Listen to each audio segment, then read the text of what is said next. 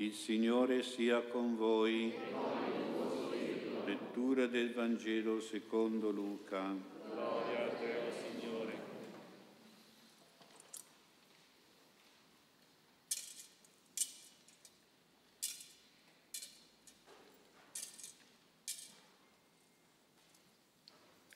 In quel tempo l'angelo Gabriele fu mandato da Dio in una città della Galilea chiamata Nazareth a una vergine promessa sposa di un uomo della casa di Davide di nome Giuseppe. La vergine si chiamava Maria. Entrando da lei disse, rallegrati piena di grazia, il Signore è con te. Parola del Signore.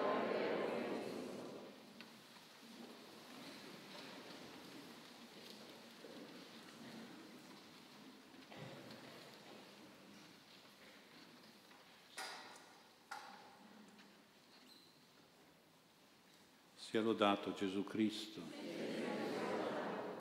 Nella nostra parrocchia questa festa della Madonna Immacolata è davvero una festività religiosa grande, bella, solenne, perché la nostra Chiesa, dedicata a San Maurizio, fin dal 1400 è come se avesse come compatrona la Madonna Immacolata.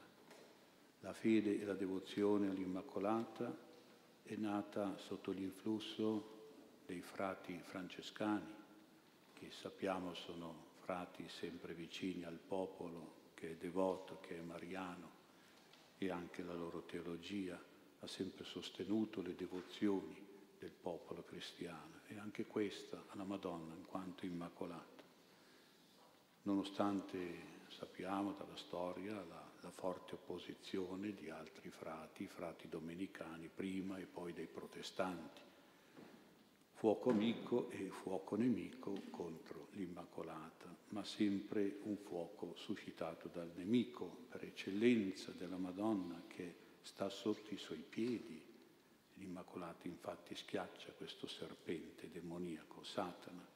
Satana odia la Madonna anche gli esorcisti nella loro esperienza quando invocano Maria Immacolata, il demonio dà fuori i matti e poi deve lasciare perché la Madonna Immacolata è più forte di lui, è sotto il suo piede. E anche Lourdes ricordiamo l'Immacolata durante un'apparizione, Bernadette stava pregando il rosario con la Madonna, a un certo punto in un angolo della grotta ho cominciato a sentire degli schiamazzi, delle urla, delle... erano dei demoni che disturbavano l'apparizione. Dice Bernadette che è bastato che la Madonna girasse lo sguardo verso quel punto da dove venivano tutti questi schiamazzi che subito sono cessati, sono scappati. Vedete la potenza della Madonna. Grazie a Dio questa festa popolare mariana e francescana è stata ufficializzata da un papa francescano, Sisto IV, nel 1477 e poi si è arrivati al dogma, gli studi teologici hanno approfondito, hanno dato ragione ai francescani più che ai domenicani, quindi si è arrivati al dogma di Pio IX l'8 dicembre 1854, Maria Immacolata.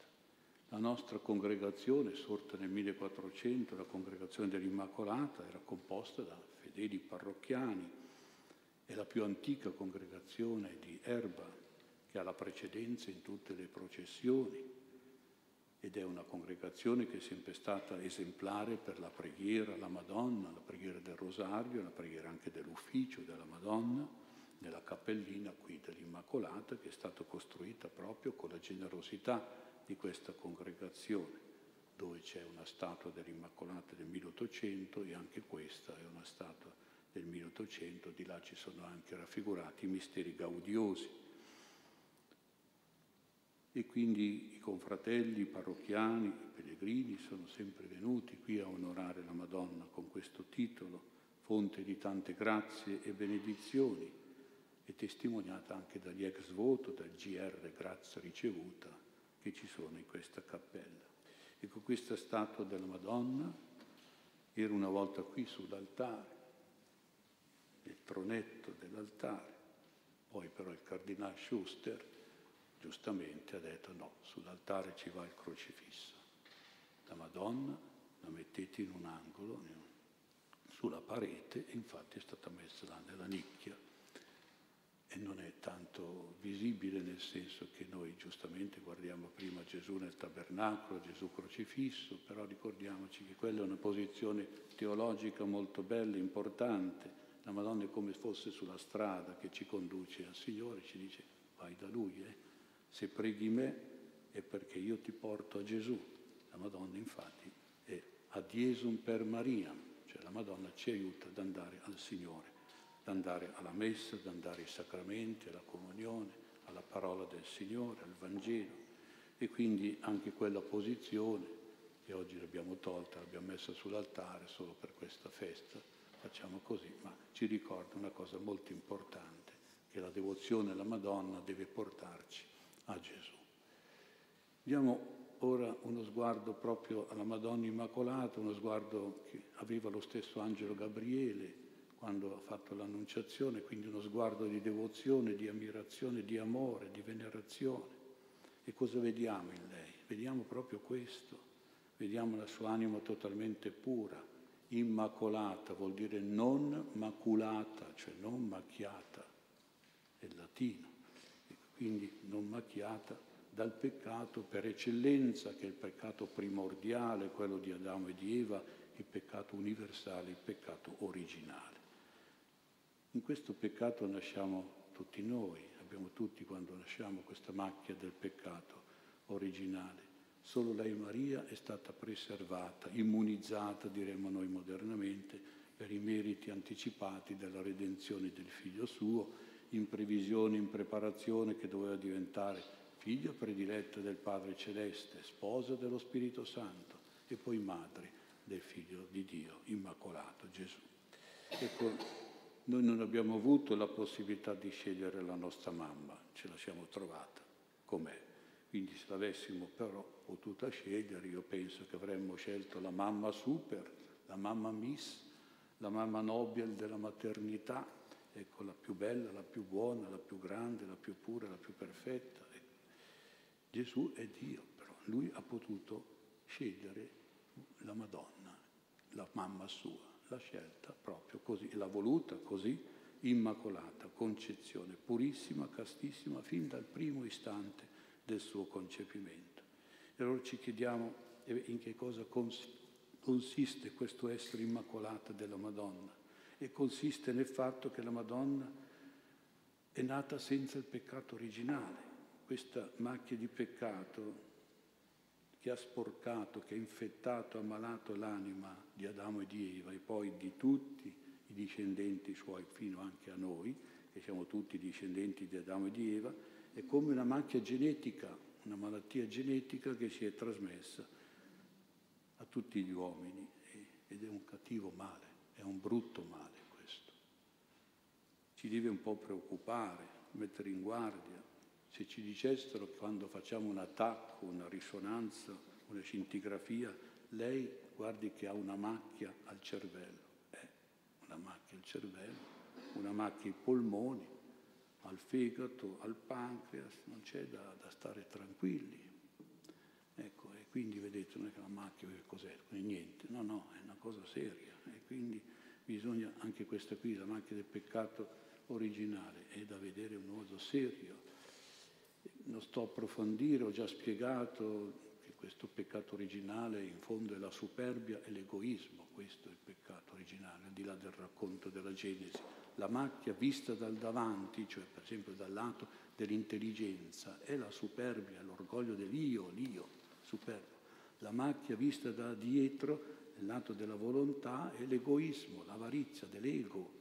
E guardate che tutti i mali dell'umanità, tutte le metastasi dell'umanità, sono da questa macchia, nascono da questa macchia di guerre, perché sono nate per superbi ed egoismi, magari di, di tiranni, di popoli, comunque tutto, quante sofferenze, tutte le grandi e piccole sofferenze, anche i peccati dei più grandi e più piccoli sono frutto di questa macchia terribile, questa, sono metastasi di questa macchia del peccato originale. La Madonna L'angelo si è definita lei all'angelo serva del Signore. Il servo chi è? Il servo è quella persona che deve annullare il suo io e il suo ego, il suo io superbo e il suo ego egoista.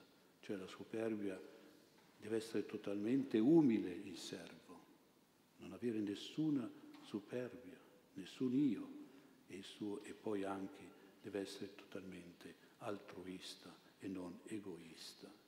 Quindi la Madonna quindi era dal concepimento è stata per tutta la vita immacolata, nel senso di diciamo vuota, vuota di superbia e di egoismo, sia dall'inizio e poi anche per tutta la sua vita. Tanto era vuota di, pe- di peccato che era piena di grazia. Ecco, quindi così l'ha salutata l'angelo, Ave, rallegrati Maria, piena di grazia, perché era vuota anche di egoismo, della grazia di Dio. L'ha riconosciuta così, vuota di superbia ed egoismo tutta, e quindi dei vizi e dei mali, dei peccati conseguenti, piena di umiltà e di altruismo verso Dio e il prossimo, e quindi ricca di tutte le virtù, di tutte le opere buone conseguenti. Allora come facciamo a imitare la Madonna Immacolata? Ecco, tutto sommato è molto semplice, anche se non è facile. Dobbiamo sentirci e comportarci servi e serve del Signore, quindi essere vuoti e puri di superbi ed egoismi ed essere invece pieni e ricchi di umiltà e di altruismo con Dio e con il prossimo. Ci facciamo un'altra domanda, che mi sembra anche questo interessante, ma alla Madonna questo titolo di Immacolata piace. La nostra mamma noi chiediamo cosa ti piace mamma? Eh, cosa ti piace? Ma è bella questa frase, questa domanda. Eh? Per fare le cose, un figlio fa le cose che piacciono alla mamma. E beh, piace questo? E beh, sì, sembra di sì. Il gradimento della Madonna l'ha espresso chiaro nelle sue apparizioni, per esempio a Lourdes 1858, a Bernardette, io sono l'Immacolata Concezione. Fatima ai tre pastorelli 1917, la devozione, voglio la devozione al mio cuore immacolato.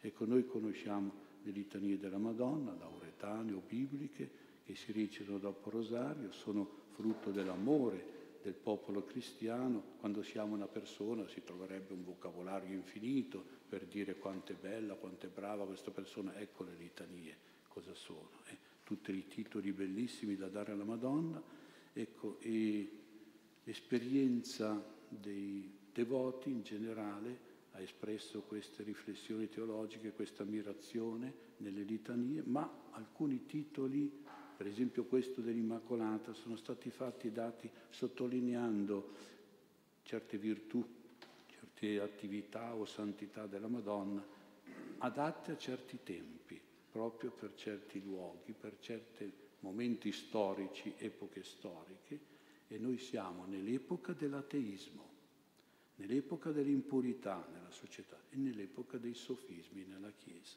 Per cui la Madonna vuole essere meditata e pregata come Immacolata Concezione e come cuore immacolato. Al di, là di queste situazioni generali che ci consigliano di pregare la Madonna per combattere, contrastare queste ideologie atee, immorali e sofistiche, compiacendo e assecondando la sua missione, pensiamo al fatto che anche noi, verso la nostra mamma, quando siamo piccoli, qualche volta usiamo qualche vezzeggiativo, no? qualche moina, qualche affettuosità, diciamo mammina cara, mammina cara, e la mamma comincia a capire, ah, questa qui vuole qualche cosa.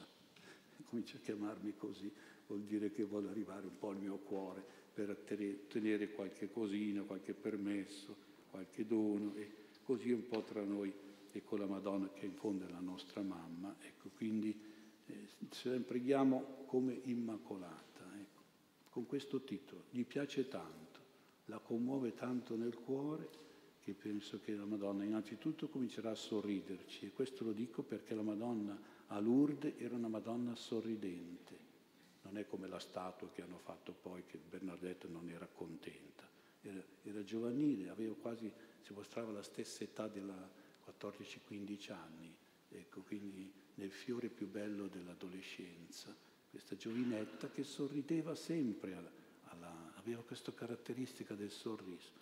Quindi sorriderà certamente la Madonna anche a noi se la chiamiamo Immacolata e poi ci, sarà, ci darà tante grazie come fa la Madonna Lourdes, per esempio anche miracoli.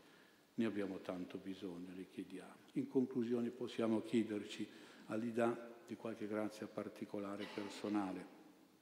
Quali potrebbero essere le grazie che la Madonna vorrebbe donarci proprio come Immacolata? E vorrei indicarle seguendo un racconto di uno scrittore a riguardo della sua esperienza di bambino. Questo letterato ricorda questo episodio di quando aveva cinque anni e viveva in un paesino della campagna lombarda vicino a Cremona, Bergamo, e viveva in un cortile dove si affacciavano tante porte di famiglie, ecco c'erano tante famiglie in questo cortile, c'erano anche le stalle con le mucche e, e in un angolo del cortile c'era la vasca del letame. Eh a cielo aperto come si usava una volta, non c'era problema, il concime, eh, lo sterco degli animali, viene buttato tutto dentro lì che poi veniva messo dei campi per fertilizzare un po' i campi.